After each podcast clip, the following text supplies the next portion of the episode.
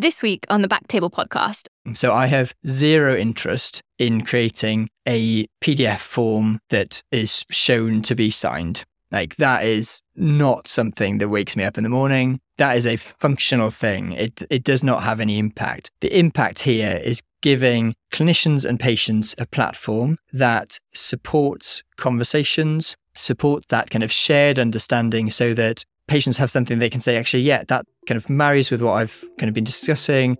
I can go back to it. I can deep dive into it. I can kind of see this in my own like language and like clearly described for me. I can deep dive a little bit more. I can go into you know reading resources from other trusted sources that I want to. I can deep dive into a video and animation. I can actually get to grips with this decision because you know my pet hate is that patients not because they don't want to engage with the decision but feel they can't.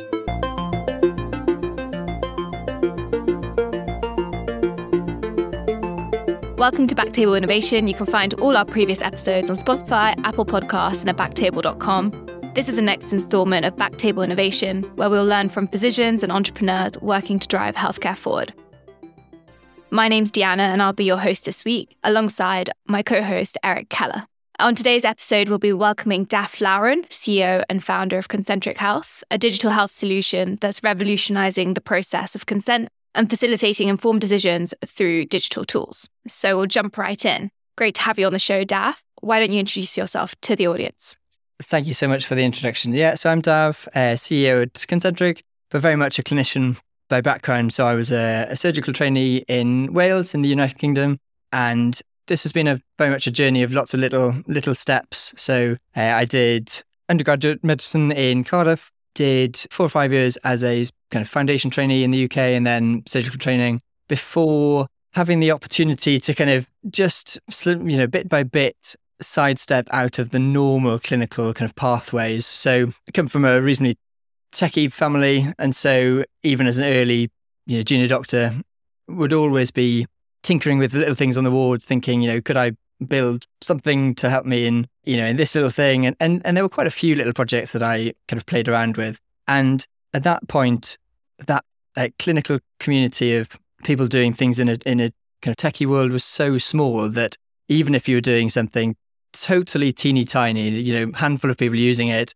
people ended up knowing about that, and so that gave me a few opportunities to kind of pitch and and share the idea, share you know share some ideas that I was playing around with, which basically got to me to the point of of saying, well, you know, I wonder if there's some interesting things I could do in terms of pathways. Had no grand plan, had no kind of thoughts of what that would look like. But it ended up doing a, a sidestep into like innovation and, and informatics as a year within my training program. Um, and then went on to do a, a few different things in, in health tech before having the opportunity to come back and take on what became Concentric. And we'll kind of touch on a little bit more details of, of that. But, you know, the idea that I kept coming back to um, and have been super fortunate over the last few years to have the opportunity to go and make that a real thing. Great. Really excited to learn more about Concentric. We've got Eric here, an expert in applied ethics in IR. So, do you want to just jump in, Eric? My background is being trained as a, as an ethicist, particularly focused more on procedural specialties.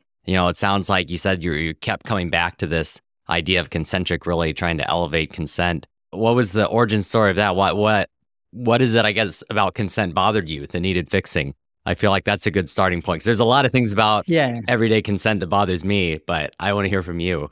Yeah. So essentially, as my second year postgraduate, um, I was posted to a to a hospital in in North Wales called Wrexham. And on that job, so it was an orthopedics job. And I remember the first Wednesday morning, I saw the team and to all extent and purposes was told that my role on that firm was to consent the patients for orthopedic procedures. And I just remember thinking, I did two weeks of orthopedics in med school. I have absolutely no idea what some of these procedures were. And it was as simple as that me saying, I don't know what I'm doing here. Um, I don't have the skills or knowledge to be able to have meaningful, useful conversations with patients about these procedures. Yes, I can get them to sign a consent form. I can probably, you know, make them do that but purely as a, t- a box ticking exercise. And I just thought that was just wrong, right? It just it, it felt totally the wrong thing for me as a as a clinician to be doing. So I basically just said, well, I don't want to be having those conversations from an ill informed perspective. So in my evenings and weekends, I would start building a resource of information. So basically, an aid memoir for my own use that I could refer to when someone said, right, you know, have a consent conversation with this person about having an IM, you know, tibial nail or whatever that I could refer back to, spend a couple of minutes just, you know, bringing myself up to speed based off, you know, this resource that I had written so that I could then go into having that conversation and hopefully add some value and not just get a signature on a consent form. And so that was literally it. Was, there was no business intent. There was a pure me solving a discomfort on my own part. Yeah, it's at that time it was it was quite rare. For, so this was 2012, 2013. It was pretty unusual for clinicians to have mobile phones in the ward. They just started bringing in some of the, the textbooks on mobile phones, but it was still pretty unusual. So I was definitely in the minority of people using a mobile phone for anything kind of day to day on the ward. Clearly, that's you know totally different now, ten years down the line. But it was unusual enough that whenever I would you know spend those two minutes reminding myself of you know important things to discuss, risks, useful kind of FAQ type stuff, that people would ask me, "Oh, Daff, like before you go and have those conversations with patients, like what are you doing on your phone? Like almost like why are you using your phone? Like get back to work. And so I would say, well, actually, I just I've got this resource that I've started populating and I was going, you know, going from job to job at doing different specialties. And so building this resource for my own use. And gradually over that time, people would say, oh, that's kind of interesting. That's useful. Like, could we add some of our stuff on there? Or actually, can, can I get my juniors to have access to that? Or can we add some of our specialty information on there? So totally organic. And, and this was, you know, very small scale, but it just meant that there was this cohort initially in, in Wales of junior doctors who had something that they could easily refer to, which was tailored in a way that made sense, was quick to glance at, was tailored basically at the, the kind of key things you needed for that consent conversation. Well, should we go? Maybe we should just go there. Like, maybe we should start, you know, launch into concentric and, you know, what it is. yeah. Yes. There was these first couple of years of playing around with some things, concentric as it now became, but it had a different name at the time, was one of those ideas that was enough to make me go and say, maybe I want to do something slightly different in terms of my career path. Went and did this year in as a leadership fellow in the NHS in the UK. And that was a bit of both of kind of leadership theory, but also some informatics work. So I did some kind of concrete informatics projects around triage between primary care, family physicians, and into secondary care, into, into kind of acute hospitals. Really interesting year. I was given a huge amount of flexibility to explore different things. And off the back of that, was hired to Babylon Health were the time a kind of reasonably early stage virtual GP and were very much, you know, early in the field of, of telemedicine and, and virtual GPs and were totally pushing the boundary in the UK. So it was had always been a controversial place to kind of go, but it was certainly an, an exciting opportunity that came my way off the back of some of the work that I did during that year within informatics. So I went to Babylon for a couple of years, initially as one of their kind of AI fellows, and then became a clinical product owner for, for one part of that AI chatbot. Super interesting year, challenging at times, challenging as a clinician at times, and probably a decent number of listeners to this podcast will know, you know, certainly the more the later part of Babylon's story and and the fun and games of the the SPAC and delisting that's happening. But my experience of that was you know, Babylon going from 80 or so people to 800 people, just the simple fact of seeing an organization go through that change and everything that brings was a very interesting place to work. And I think very valuable to me in terms of learning good and bad of what I wanted to do next. And essentially, concentric was so consent and shared decision making was that idea that we kept coming back to. So we kept tinkering, doing little bits of it, going for different grants, trying things. Basically, none of them came off. Like we applied for loads of grants and generally didn't get them. And then one Friday evening uh, in October 2018, I remember at 5:30 p.m. having an email saying, "Yep, you've got a half a million pound grant to go and make this thing a reality." And you know that such a moment, right? It's just like this idea that we'd kind of been playing with never really thought it would come to anything because it, it by this point had been you know six years of doing teeny tiny things, lots of false starts, lots of maybe thinking it would come to something, and then having this grant to say, actually, we believe that a there's a there's a space to digitally transform this process, that this paper process around consent. But by this point, there was some more maturity around the other things that that would allow us to do. So the opportunity around shared decision making and, and bringing patients really into these decisions and in in a meaningful way. Super exciting. What what did your team do? Like what was when you received that email? You got half a million pounds. Like what did you do next? Who were the members of the team that you needed to bring on board to, to make Concentric come to life?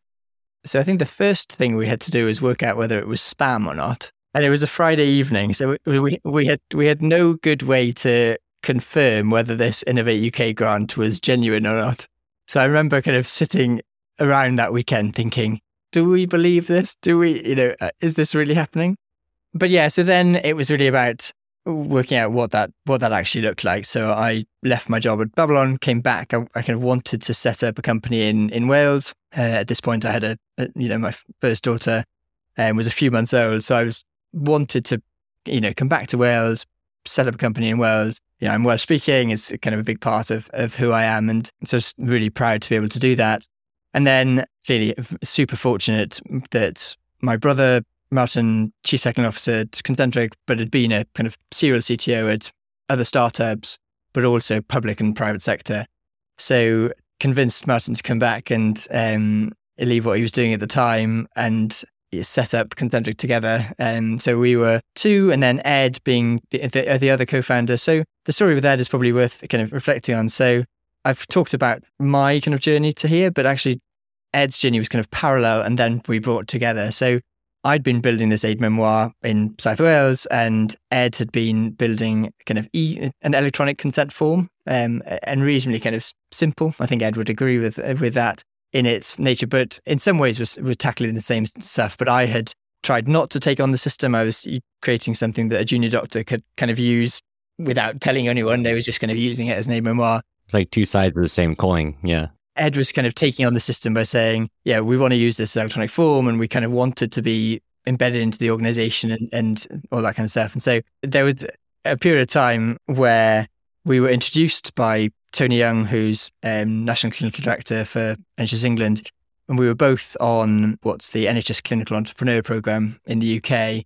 Really interesting program, a program which powers clinicians to take ideas from the front line and, try and make them a real thing. And so Tony said to us, Well, you two guys are kind of doing the same stuff. You've been tinkering with this for a few years. We'd both started around 2012 with these different ideas. Um, and so Ed and I spent probably nine months working out whether we were friends or foe, you know. yeah. It's courtship, really. It's business courtship. And it's totally, you know, it's, it's totally ridiculous in, in hindsight, right? There was the, you know, two individuals tinkering around with like teeny tiny things. Like we were clearly not you know, competitors. So, and I think the the balance that that has given us. So Ed has stayed working clinically. So Ed does a, a day a week with Concentric and four days a week as a consultant breast surgeon down in Portsmouth.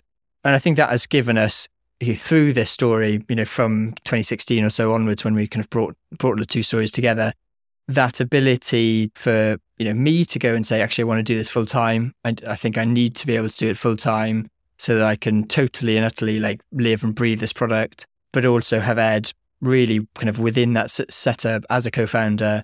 It just makes sure that we're never too far from the front line of of like actually does that genuinely make sense? Like even though I'm a clinician, you know, I've been out of normal clinical training off the wards for, for six or so years by now properly. It's easy to to drift away from the the reality of, as you say, the that system challenge that you know when when a nice thought really clashes with the reality on the ground. Can you talk us through sort of how Concentric yeah. works? I mean, I'm imagining DocuSign, right? Like DocuSign applied to ethics with sort of a, your the aid memoirs in a way that's very accessible for a new radiologist like me to consent for a procedure.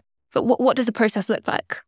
Yeah, so I'm going to be controversial here and say we are absolutely not an e-signature platform. I know. So I was hoping you'd say that. Yeah, yeah. she was yeah, baiting so, you so lots of people will think that this is, you know, a way to have electronic signatures. And I will like totally and utterly categorically say the value here is not in collecting and uh, collecting a signature. Like that is a trivial bit of technology it's just not the value. So the value here is in really understanding systems, and there's lots of complexity around consent and all the different ways that, that works.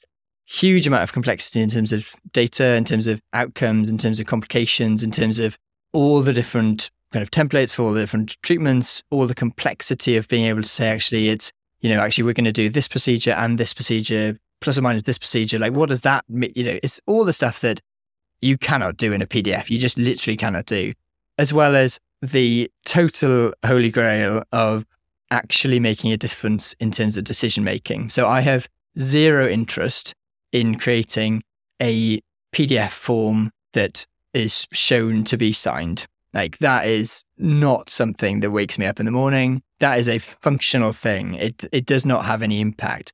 The impact here is giving clinicians and patients a platform that supports conversations, support that kind of shared understanding so that patients have something they can say, actually, yeah, that kind of marries with what I've kind of been discussing.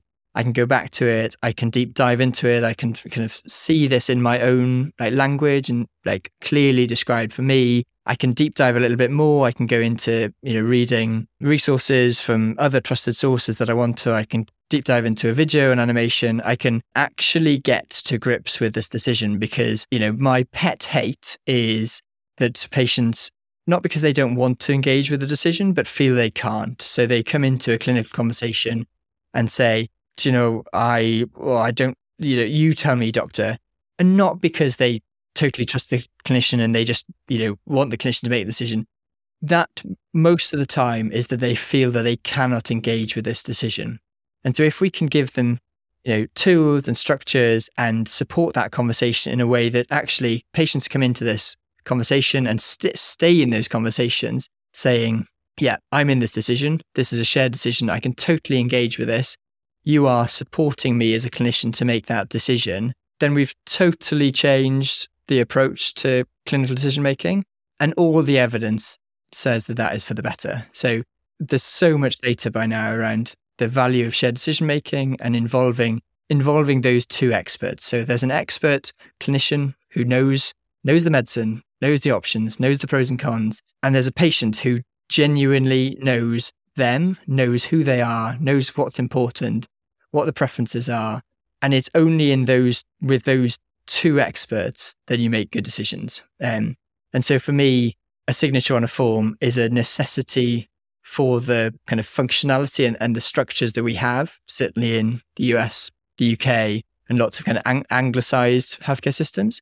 But the value is not really that. It's not what underpins informed consent, right? And maybe that's a good place to start. And I'm not going to pretend to be the ethics expert here. So, Eric, Daff, maybe we can just walk through what informed consent is, what assessing capacity means, and then how Concentric addresses that.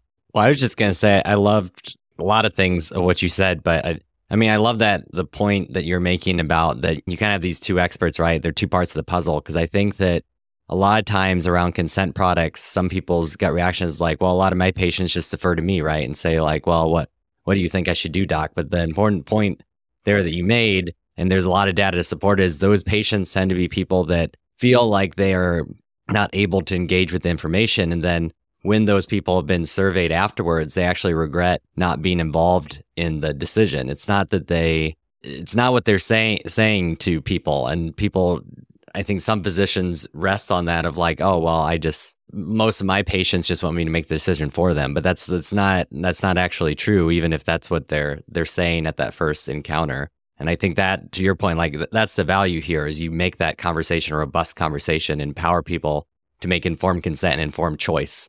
Yeah, and you can totally understand that behaviorally, right? These are people are you know trained all their lives really to think that you know hospitals are these really complex places, complex organizations. Medicine is really complicated. And so most people's first touch with that is to think, actually, uh, you know, particularly if, if this is a, a scary diagnosis, this is a, this is cancer, or it, behaviorally, totally the natural thing there to say that, I can't engage with that. I need to defer to someone. And so you're, you're totally right in saying that if we can keep people on that on that journey with us um, and leverage their expertise as as an individual, then it allows us to make a decision that makes sense in hindsight and you know why that decision was made.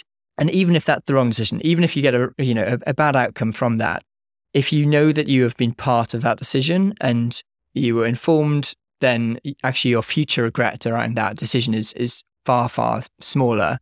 And the other thing is, you know, in terms of that point around individuals here is that we all make assumptions in life that are incorrect. And the systems that we work in often accelerate and accentuate that. So the system of having, you know, really short consultations, five minutes, 10 minute consultations mean that our brains are hardwired to try and make some assumptions um, so that you can get to your next appointment in 10 minutes, right? But there's some lovely data. I mean, the King's Fund is a, is a great organization in the UK that has done a huge amount of work around shared decision making. And Alf Collins, as a as a mentor to myself and the team, were instrumental to some of that work. And you know, some really like clean examples of of assumptions. So, as a urologist, this kind of example um, kind of spoke to me when I when I first read the paper a number of years ago. So, when you look at patients considering a resection of the prostate uh, you know, a, TO, a TURP as it kind of historically was. There's so many different options by now. But and asked patient, it asked clinicians about their their assumptions of what would be important to patients in different deciles of age. Really simple one. So clinicians would naturally think that you know anything to do with erectile dysfunction was super super important to to men in their 50s and 60s who were considering a TURP. But almost certainly not important to, to 70 year olds and definitely not important to 80 year olds. And when you looked at that data, that was totally not true. That was an absolute assumption that we as clinicians had naturally made around sexual activity in elder, you know, in the elderly population. And there was basically no difference in how important those patients in different deciles of age thought erectile dysfunction was. And it totally changed it, it totally changes the balance between you know conservative management, medical management, and surgical management in those different age groups. A you know, super simple assumption to make, which you could imagine all of us doing, right? We can all imagine making the assumption that actually you're an 85 year old.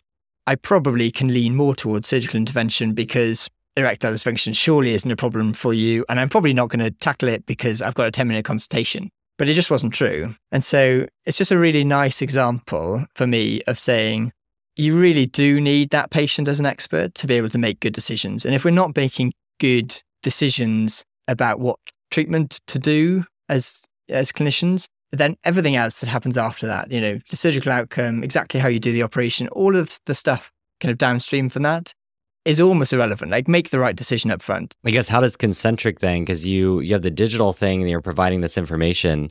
How do you make sure that your information that you're providing is balanced in that way or aligned with what patients want to hear? Like how, how do you tackle that? So like I'm joining a, a practice on the East Coast of the United States. So let's say that my practice wanted to incorporate concentric to help elevate for me, you know, interventional radiology procedures, right?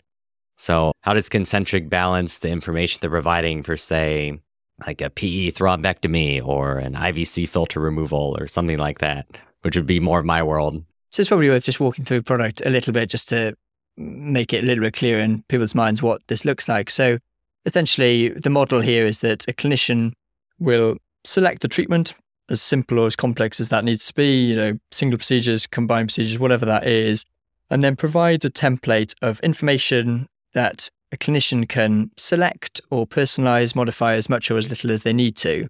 And then that can be presented to patients in one of a number of ways. So there's basically a kind of a patient view of the information. Like a cholecystectomy. Like I'm getting a cholecystectomy and I select like cholecystectomy is the procedure and then it's going to provide a template for the patient about cholecystectomy. Yeah, so there's a template of information which has the indications for surgery, alternatives, anesthetic options, risk profiles, risk profiles divided into kind of when, how likely, um, and each of those kind of concepts in their different manners will have descriptions, signposting. Can I edit it at all? Yeah. Can I change what's on there and like make it sort of specific to the patient I have in front of me? Yeah, exactly. So so you can modify those to say, actually, you know, we know that yeah, this r- risk isn't relevant because you know we're not going to use a, a tourniquet or you know whatever that is or actually I might know some specific data for you because I've looked at my own figures or looked at some joint registry data for, you know, the likelihood of mortality or re, you know, readmission or whatever for, for your variables. So you can kind of modify that, you know, add notes and all that kind of stuff. And then it's shared with patients in one of a number of ways. And I think one of the things I'm quite proud and pleased about in terms of the product is that we have built it in a way that is flexible to just so many different pathways. So we see clinicians using that in consultation to kind of support the conversation, to give that structure, to be able to kind of say, okay, let's deep dive into that a little bit more, look at that, watch an animation, whatever that is. Or you can share it with patients before they come into a consultation. And that's definitely one of the the use cases that I quite like. So that so that you know the emails, the feedback that I quite like getting are are clinicians saying, actually, I'm now sending this information out to patients, you know, before I come into my consultation so that they've had time to digest some of that stuff. And so my 10 minute consultation now is not eight minutes of me giving a load of information and giving the same spiel that I've always given and I'm giving 10 times in a row in my clinic. But instead of that, I'm saying, actually, have you had an opportunity to look at the information? what were your thoughts? What were your questions? Let, us actually have a conversation for 10 minutes rather than me give you eight, information for eight minutes and then try and squeeze some valuable conversation into that last two minutes. So, you know, I quite like that model of, of sharing information and then, and then coming off that information into a valuable conversation.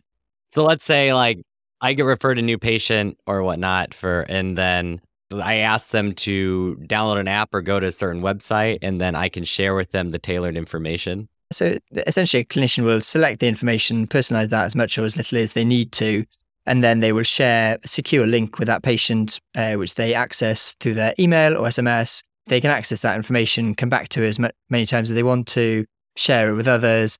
And then, depending on the pathway and what's been enabled, then that information might just be read only. So they've just got access to the information but can't document their consent because there's a kind of consent conversation to come next or if you've if you've had a conversation with the patient and you're happy that they can document their consent when they've had a look then you can enable remote consent and then they can go through that pathway can sign their consent you know as well as any of those kind of peripheral consents around registries or biobanks or that kind of stuff in the comfort of their own home totally you know not under pressure not with someone else in the room. And that's definitely really appreciated by patients to be able to go through that process in their own time. Do you use that in oncology at all? So, you know, I have very vivid memories of watching the first time I watched the consent process for adjuvant chemotherapy. Um, and I distinctly remember the oncologist saying something along the lines of, this will decrease your risk of cancer coming back by tiny percentage. You know, this post surgical patient. And I remember like sort of putting myself in that the patient's shoes, being like, wow, that's a really tough decision to make. It was sort of young, yeah, female, still had lots of things to do to do in her life, and is was the risk benefit really there for this patient? I wasn't sure. Yeah, and so a really common model for us is that clinicians will have uh, you know a conversation, often might share a diagnosis in a, in that consultation, and then introduce some thoughts around treatment options possibly with a treatment option that is probably the kind of preferred or probably the kind of most likely treatment option. And then we'll share that information with them for patients to go through in their own time. Mm. You need that time because otherwise, like you as the, the expert, like how are you supposed to sort of process all the information that is related to to you when making that decision? And in an oncology setting, you know, the evidence is so so clear around once you hear the word cancer in a in a consultation, your attention of anything post that moment is is so low. So that is a very clear use case for us to be to say, actually, you're having that consultation, and the system probably pushes you to like discuss some treatment options and things in that consultation because actually treatment needs to be soon and, and getting you back into a clinic is tricky within that two week time frame and all that kind of stuff. But at least let's give that decision some, you know, whatever you want to call it, cooling off time or, or whatever, but that you can go and say, okay, right, I've had that consultation. I don't really remember anything after the word cancer, but I'm now going to go and have a coffee and then I'm going to take a breather and then I'm going to get home and I'm going to get onto my favorite sofa and then I'm going to come back to this information and I'm going to go through it in my own time. And that's just, you know, we all know that that is a, a much, much nicer position that we would want to be in rather than someone saying, okay, well, actually, I need to book you in for this treatment next week. So I need you to sign this consent form. I know I've only just told you about the diagnosis four minutes ago, but you know, you, you can you sign here? Like the chances of you engaging in that decision, like going back to that idea of having, as a patient, having to take off your you know, decision making hat in that room. Like we would all do the same. Like we'd be like, Christ, yeah, okay, I, I don't know, but you've given me a, a form I need to sign it seems like the logical thing that I should do with a form that, sh- that has a signature box there is to sign it. And so if we can move away from that and use that, you know, use the 99.99% of the time that a patient has in their pathway valuably, then it's just the obvious thing to do, right? I think that's a simple thing for me to say. And, and the data around shared decision making is is is surprisingly good. So as a bit of context, so I was working in Babylon four days a week and I was shared decision making lead for um, Public Health Wales alongside that for those two years. And you know that role was very much going out to different health boards and clinical teams and, and evangelizing around shared decision making. But the challenge always, you know, for me in that role was you would have a, a session and you'd kind of get the clinicians to the point where they, at the end of the session, were like, "Oh yeah, maybe I'm not doing this as well as I thought I was or, or, or could be doing." But as soon as you walk out of that room, the reality is that it's really hard not to revert to type as soon as you get into your kind of next clinic or your second clinic. And so, so that was the kind of context uh, that I come from in terms of shared decision making. And some of the data that's been published from, so two papers from uh, Northwest London from Imperial uh, last year showing a really convincing impact on shared decision making quality with the introduction of concentric. And I think, I think it's fair to say that as a team, we were surprised that those impacts were so clear, partly because there's so many things on our product roadmap in terms of shared decision making things that we just haven't done yet. We knew that coming in and in some ways, you know, in its simplest form, replicating a paper consent form, that in its simplest way of describing is what we've done currently, right? But even, you know, doing what Concentric currently does has totally changed the numbers around shared decision making quality. So one of the papers in the in the surgeon showed a move from 28% of patients reporting gold standard shared decision making, you know, with the old paper process up to 72%. So from 28% to 72%, simply from digitizing a form as you could kind of describe it. And that's just really unusual in that shared decision making literature. So usually the challenge in terms of that in terms of literature is that you can have some impact when there's a defined shared decision making type project going on in an organization that's really like involved and there's lots of people evangelizing and lots of people pushing the message and increasing clinic times or all those kind of stuff that come with those quality improvement projects. But then often they will you know quite quickly slip away once those projects are, are not there anymore. So just really and how did you measure it Daff? What were the metrics that you measured at the point of asking patients whether or not that gold standard was met?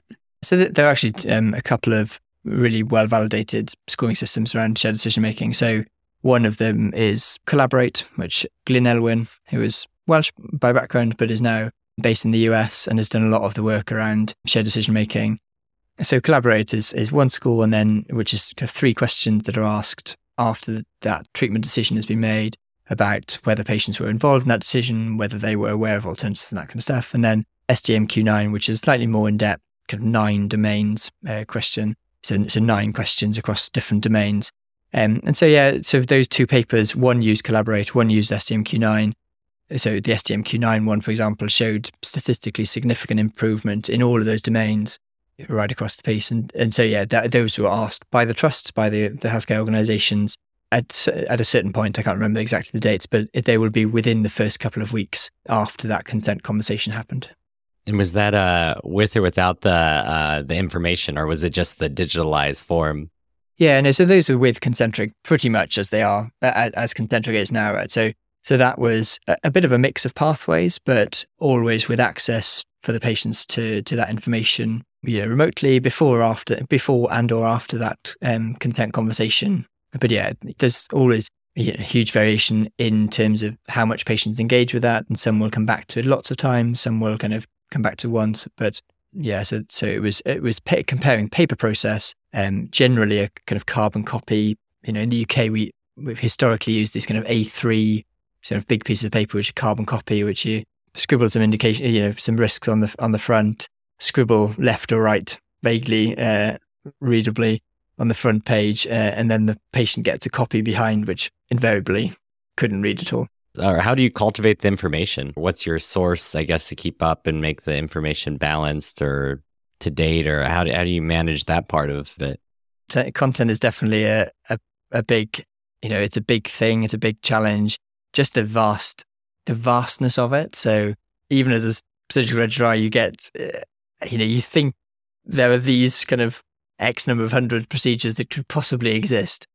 And then actually there's just, you know, so many, so many things in, in each little subspecialty. And or even like outside your specialty, you know, like the, the option of not doing anything or especially outside your own, people are like, you know, experts on theirs and all that jazz. And and you know, there's there's the always the challenge of for each of those clinicians, their world is that like specialty or their their, their subspecialty. So we we will still have scenarios where you know there's a clinician who's doing a, a certain subspecialty and they're like, I can't believe you haven't got information for this and this, and we're like, yeah, well, you know, there's a couple of thousand there, um, but yeah, we haven't got to that one. Yeah, but so it's a, it's a huge challenge, and we have a. Can you make your own on the platform? So you know, if we were doing something rare, can can you just use a blank template? Yeah, so you can so you can create from blank. So what we'll kind of do is that you you search for the thing, so that if there is a template, you use that one, and then if you're not, then you create from blank. So the challenge that we have around creating from blank is that you know, we know that patients generally in this experience have an expectation around what information they'll be shared. So they have, you know, lay descriptions, they have other signposting, and, and there's a lot of richness within that platform. And so there's there's always been a bit of a balance from for us between clinicians being able to create something from blank that's quick enough that it functionally can work when it needs to be, but not getting to a point where you just have a, a line of clinical terms that doesn't mean anything to anyone because then it'd just be a paper consent form all over again. And what about what about assessing problems like health literacy? You know, I've said this on the show before. I have lived, worked, and continue to work in East London, an incredibly diverse population. I would say in my years that over 30% of my consultations have significant a significant degree of sort of communication impairment. Well, what are Concentric doing to address this? Yeah, so the first thing to say is that Concentric does not replace that consultation, that conversation with clinicians. So this is not, you know, saying, well, actually, it was really hard to have this conversation because of a language barrier or, or whatever. And so I'm just going to give them this consent information so that I can kind of get rid of that problem. It, it definitely doesn't get rid of that problem because, you know, this is not a consent process, is, is not just giving consent information.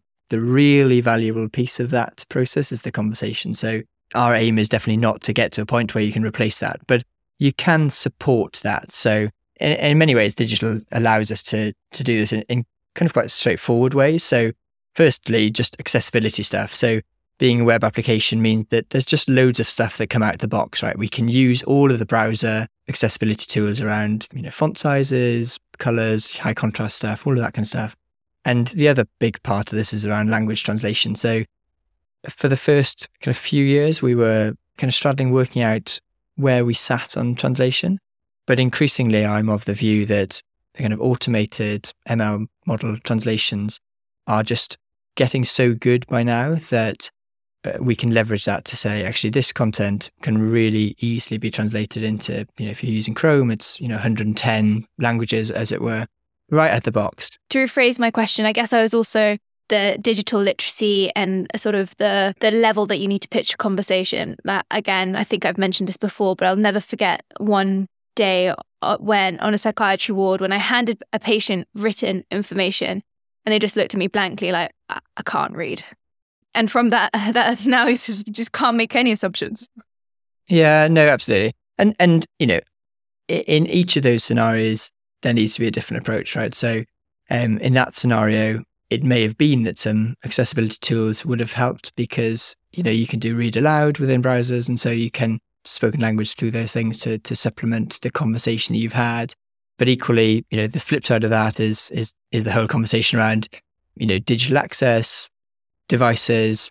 There are in in all communities, and and we have a lot of people who say, well, you know, yes, you could you know you could get this to work at X hospital, but we're totally different. You know, we've got a totally different population.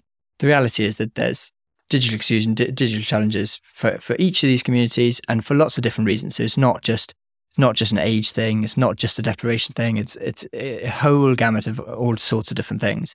And so you need different solutions for different people. So in terms of that device exclusion, you know, part, actually there it's just a matter of saying you need access to the information. And so you know you can print this information and share that with them.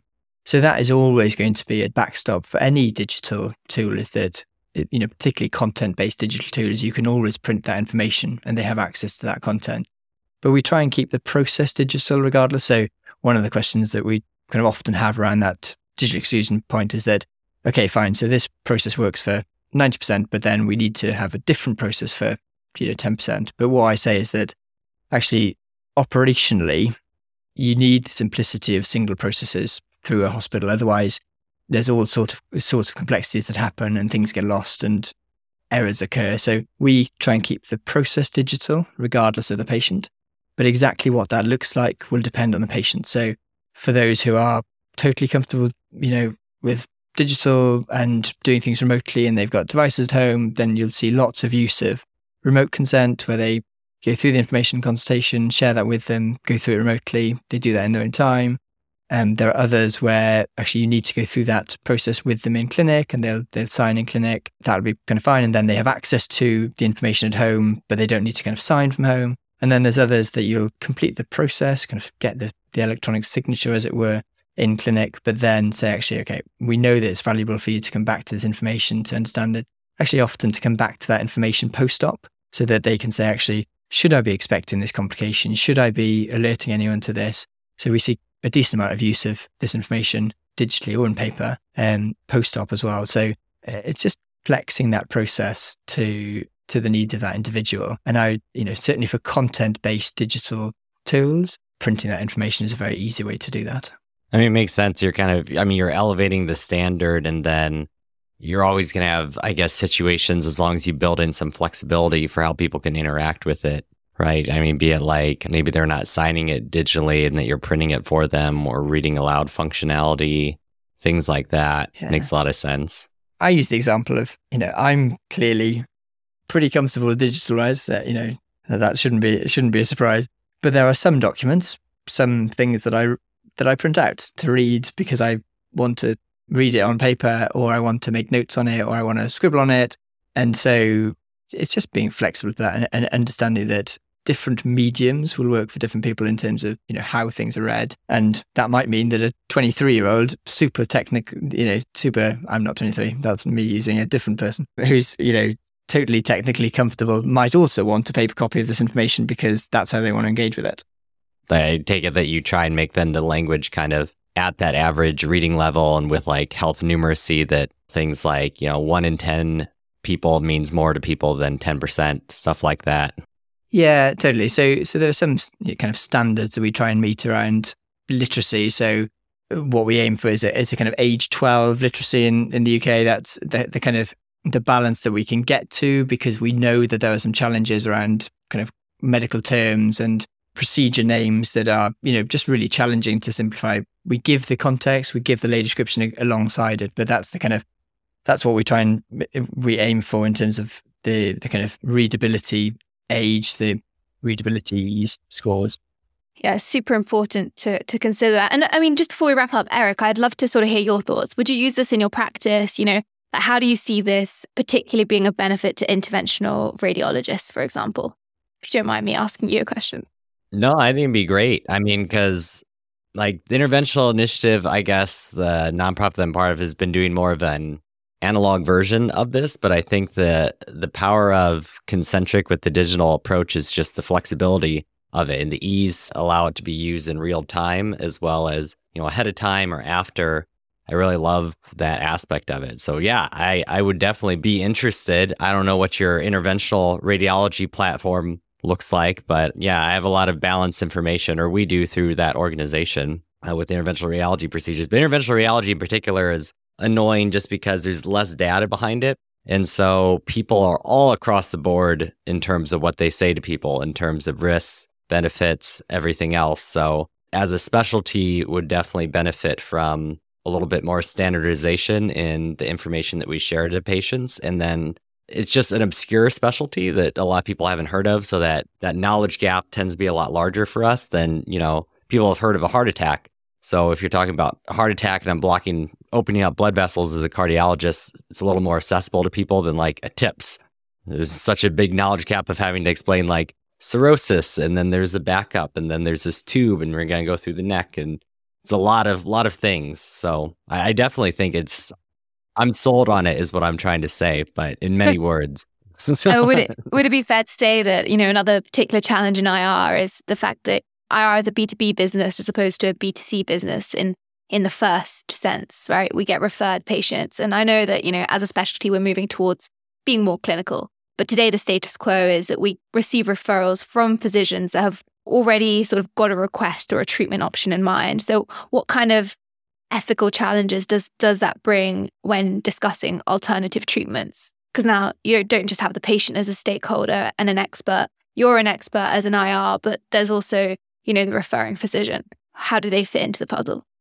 Yeah, I mean, I, I think it's like 50 50 for us. In the outpatient world, we function a lot more like any procedural or surgical specialty. In the inpatient world is where it gets a little sticky because we're often seen as a Hail Mary pass of healthcare and we're not the person that knows that person best you know, and so it's hard to roll in and, you know, if everyone has decided like this person needs X procedure and you come in as like, uh, honestly, this is, you know, approaching futility, that's usually where the ethical thing comes. And then the other part of it that I think you're alluding to is more of the turf war thing, right? Like we were talking about TURP, right, for like benign prostatic hyperplasia, hypertrophy. What about like prostate artery embolization, right? Like there's we as a specialty tend to make ways of doing things that other people are already doing. So turf wars and interspecialty tensions becomes a thing, particularly if it's like a fee for service model. So yeah, I mean, there's definitely politics, but that's not necessarily unique to IR. I think it's just that we do overlap with a lot of specialties.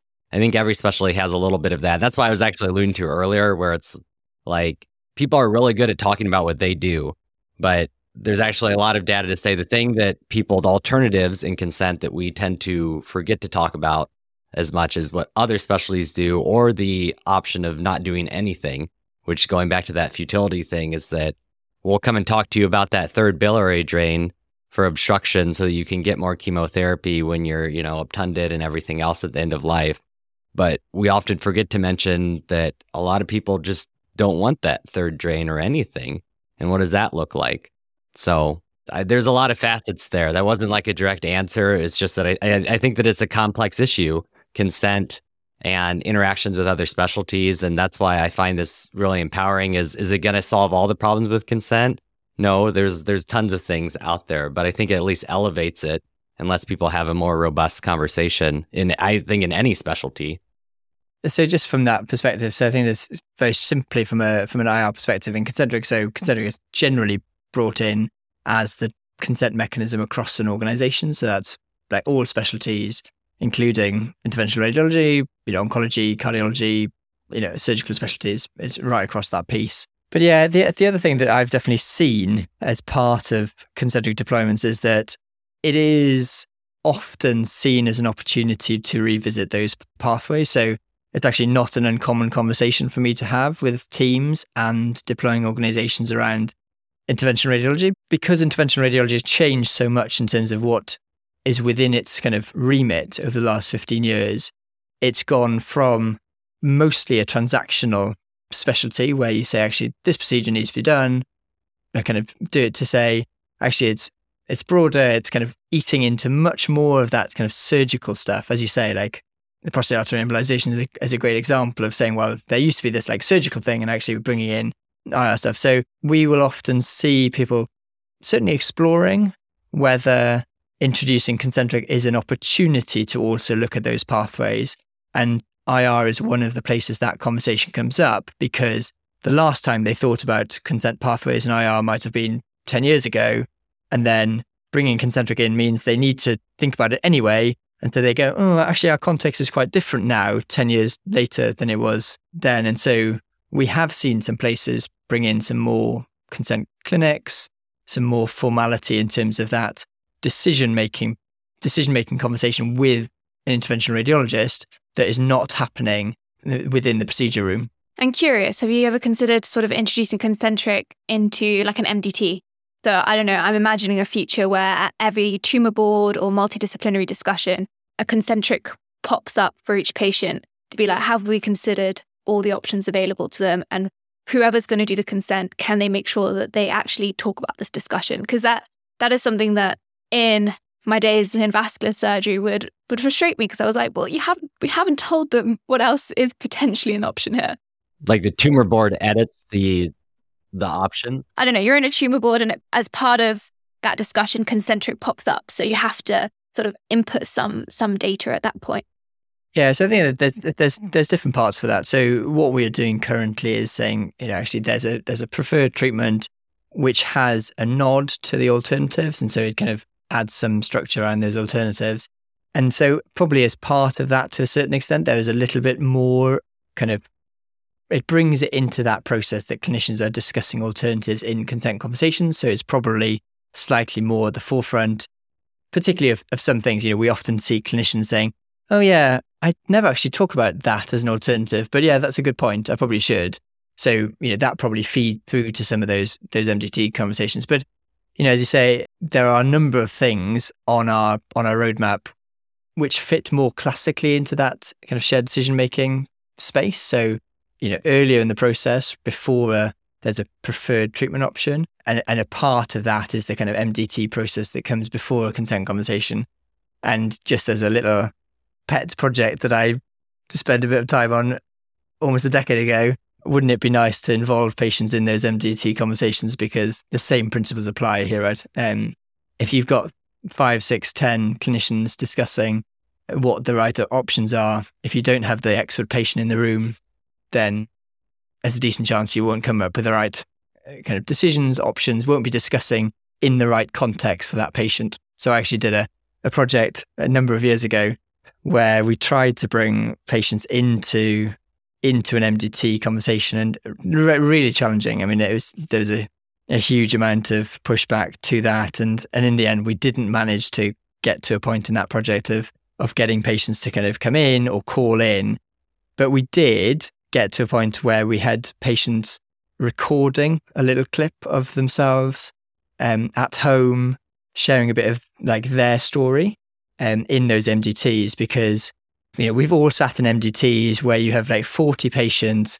There is no way by the by that 38th patient that you have any recollection of the 10th patient, and it's pretty hard to be able to remember if if the thing you've just heard was something to do with the 38th patient or 37th patient. So anything you can do to bring that bring that patient into the room, make that patient kind of an actual like thing that people can visualize and think about to totally humanize them. So yeah, I, I actually remember one really good example of an oncology patient patient who the oncologist had only ever seen like as an inpatient and in the in the context of them being an inpatient. And then they were having a, a, an MDT conversation after discharge to kind of work out like you know subsequent treatment options. And this patient sent a video in of him on a tractor, um, like doing some farming whilst he did this like 20 second clip.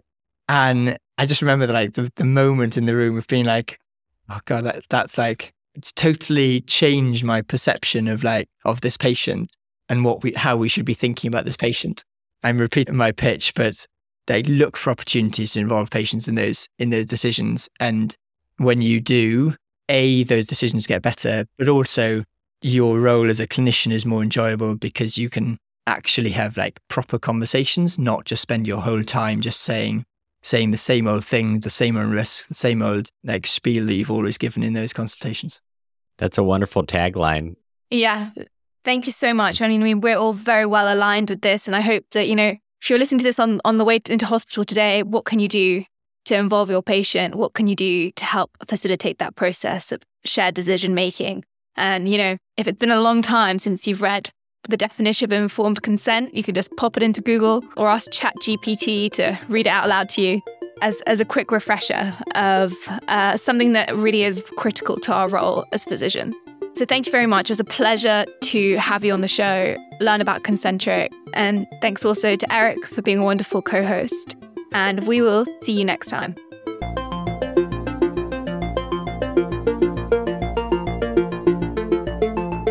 Thank you so much for listening. If you haven't already, make sure to subscribe, rate the podcast five stars, and share with a friend. If you have any questions or comments, DM us at Backtable Innovation on Instagram, LinkedIn, or Twitter. Backtable Innovation is produced and hosted by Brian Hartley, Aaron Fritz, Diana Velazquez Pimentel, and Eric Amaker. Our audio team is led by Kieran Gannon, with support from Josh McWhirter, Aaron Bowles, Nick Shellcross, and Ness Smith Savadoff. Design and digital marketing led by Brian Schmitz. Social media and PR by Ann Dang. Administrative support provided by Jim Willie Kennebrew. Thanks again for listening. See you again next week.